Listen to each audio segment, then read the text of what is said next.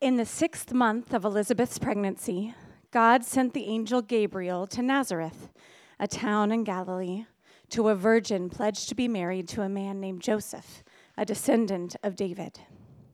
The virgin's name was Mary. The angel went to her and said, Greetings, you who are highly favored, the Lord is with you.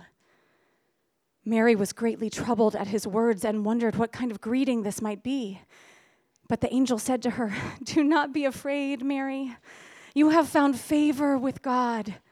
You will conceive and give birth to a son, and you are to call him Jesus. He will be great and will be called the Son of the Most High. The Lord God will give him the throne of his father David, and he will reign over Jacob's descendants forever. His kingdom will never end. How will this be?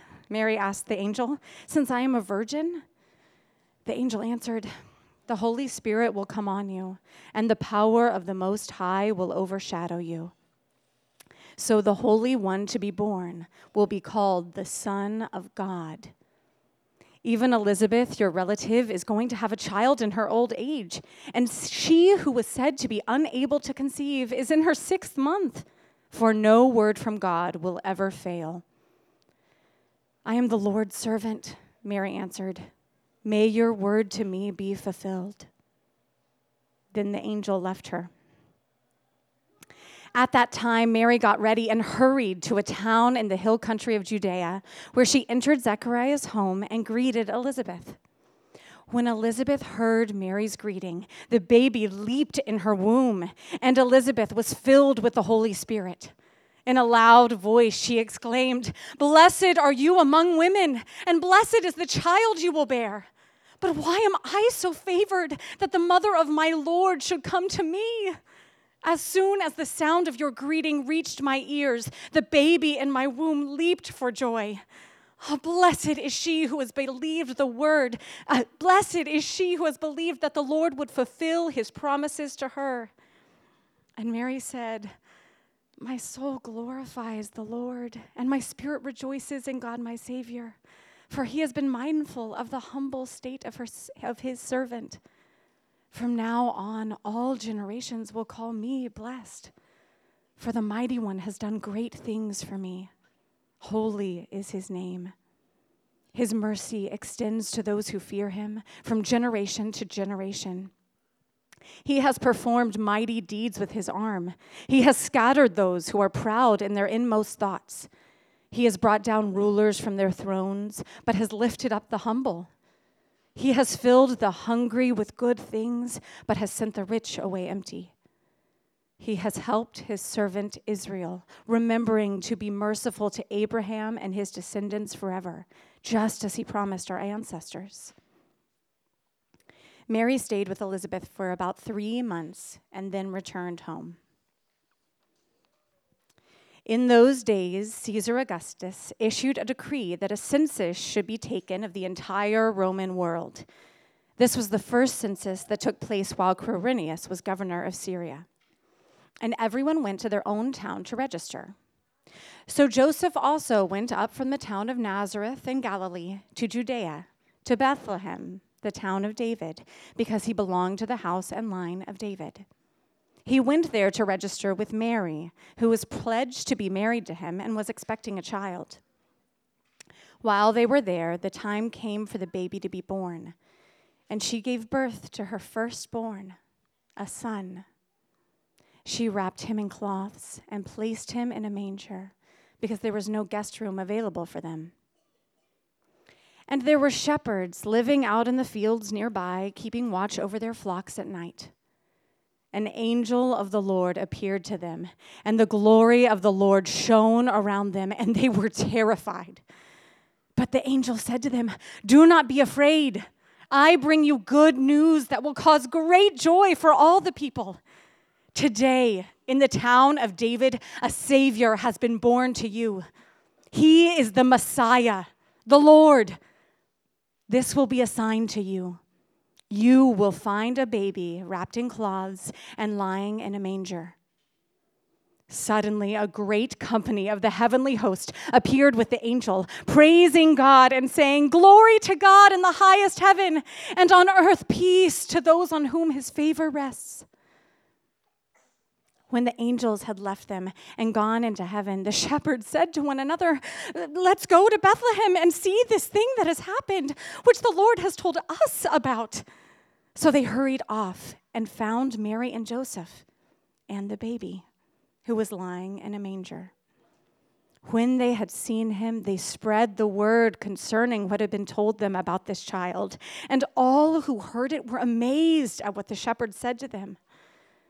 But Mary treasured up all these things and pondered them in her heart. The shepherds returned, glorifying and praising God for all the things they had heard and seen, which were just as they had been told. This is the word of the Lord.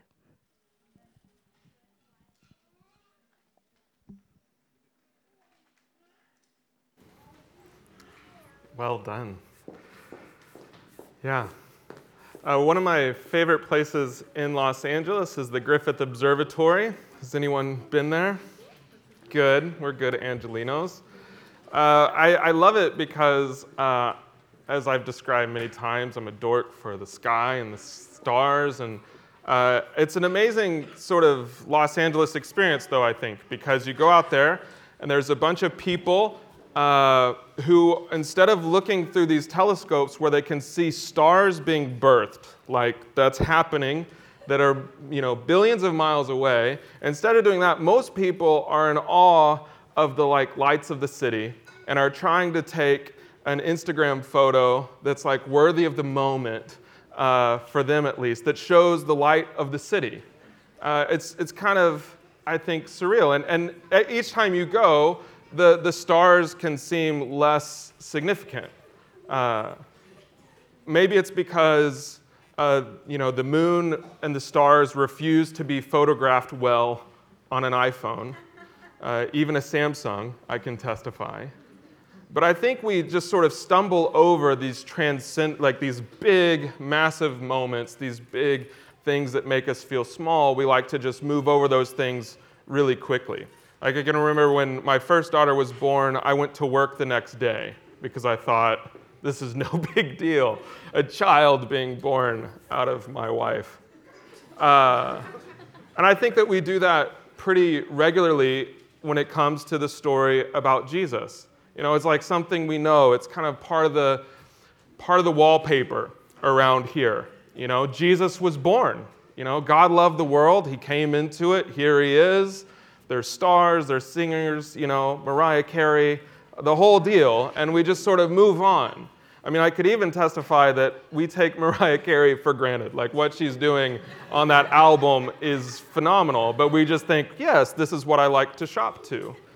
Uh, but the, the words that the angel tells Mary is just so significant that to her and from her is going to be born the Savior of the world, the person that, that for centuries they had been waiting for, someone who would come and make all things right. That would, that would wipe away all the tears and all of the injustice, and that would establish something that the world had ever, never really known, which is peace no peace between God and man, between man and man, woman and man, like that there would just be a peace that would create this, this thriving of all people. That, that from her is going to be born a person who will make everything not just okay, but great, wonderful, overflowing with goodness. Uh, I talked a little bit about that great passage that God so loved the world that he gave his only son. Or the New Living Translation is that God loved the world so much, uh, which is what I love. But the, the word that, that that is used there, this so much word, is kind of this superfluous, over the top kind of extended love, uh, like, uh, like Elf.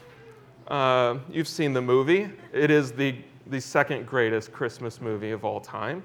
But Elf sits down with his uh, spaghetti and he takes out syrup and he pours it all over his spaghetti, right?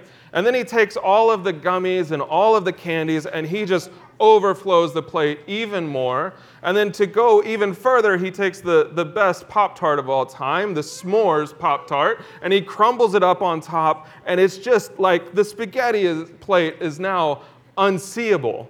It's just all you can see is this sweet, sugary goodness on top of spaghetti. And then he just sort of devours it. This word that God loved the world so much, this so much, is describing that kind of over the top, uh, lavishing of love.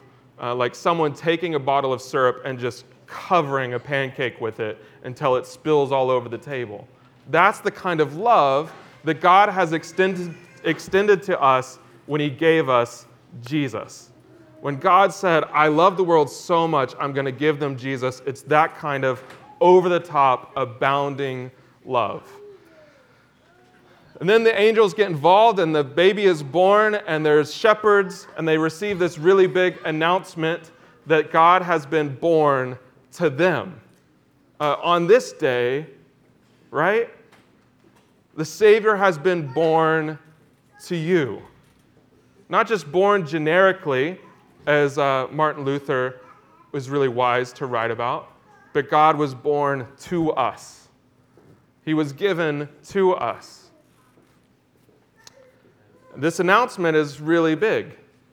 Um, last year, I was really excited that, uh, and I, I remember exactly where I was. I was on Duquesne, I was in traffic, and I heard on the news, because I was listening to the radio incessantly at the time, that LeBron James was coming to Los Angeles. The king was going to come to where he truly deserved to play at the Staples Center. Uh, I was so ecstatic.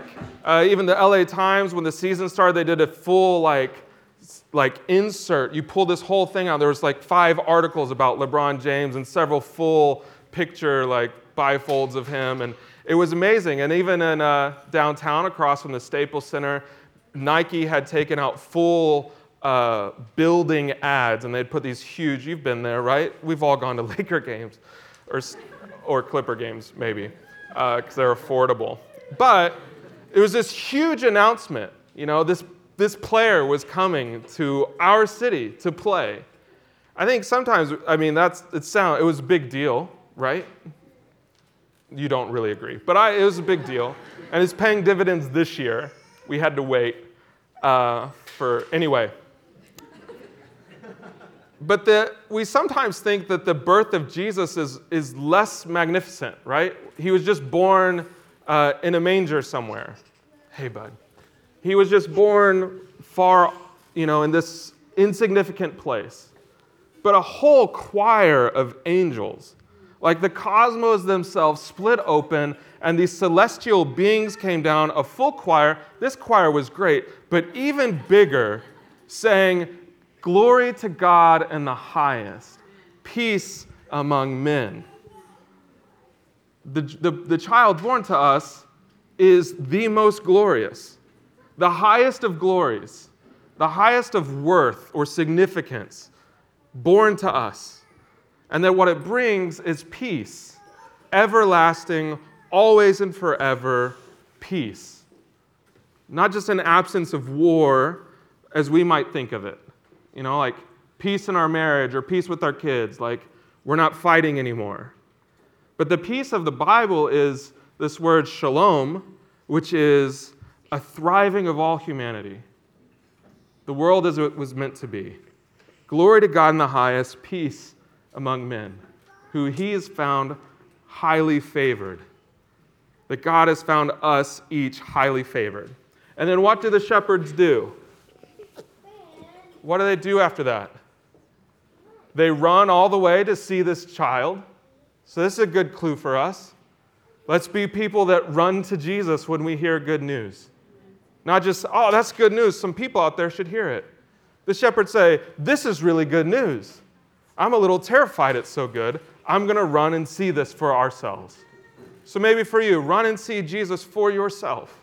Even if you've this is the thousandth time you've heard about Jesus being born to you because he loves you. Run to Jesus. And then, after seeing Jesus, what do they do? They just go out there and they tell the whole world, as we sang about before. They rush all around telling everyone that they meet, We have seen this great, awesome thing. Uh, and then Mary herself, uh, she, in the midst of all of it, treasures these things forever.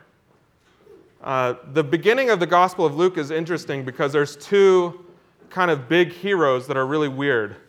One is this guy who can't talk, uh, and then the other hero is probably a 14 year old girl who hears these things and treasures them, witnesses these things, and says, How could I be so blessed to participate so closely with what God is doing in the world? I mean, what she says in the beginning of her poem is like the best poem of the New Testament. That God would be considerate of me, that He would consider me, and that He would use me to redeem the whole world. So that's also how we get to respond. Wow, what a thing. I think we forget that all the time, even just particularly us as a church. What a thing. We get to be part of what Jesus is doing to bring the highest glory to this place, to this city. That everything that we get to do, we get to be participants with God in His mission, that we get to serve His kingdom. Like, that is like a big, like, wow, what a thing. Let's not just go to those things, uh, and instead of looking up at the stars at Griffith Observatory, we take an Instagram photo that's no one's going to remember anymore, right? Uh, let's be people that marvel at the mystery that God has not just come to us, but He's also sent us out uh, to be people that tell others about Jesus. Because, yeah, that's a really great thing.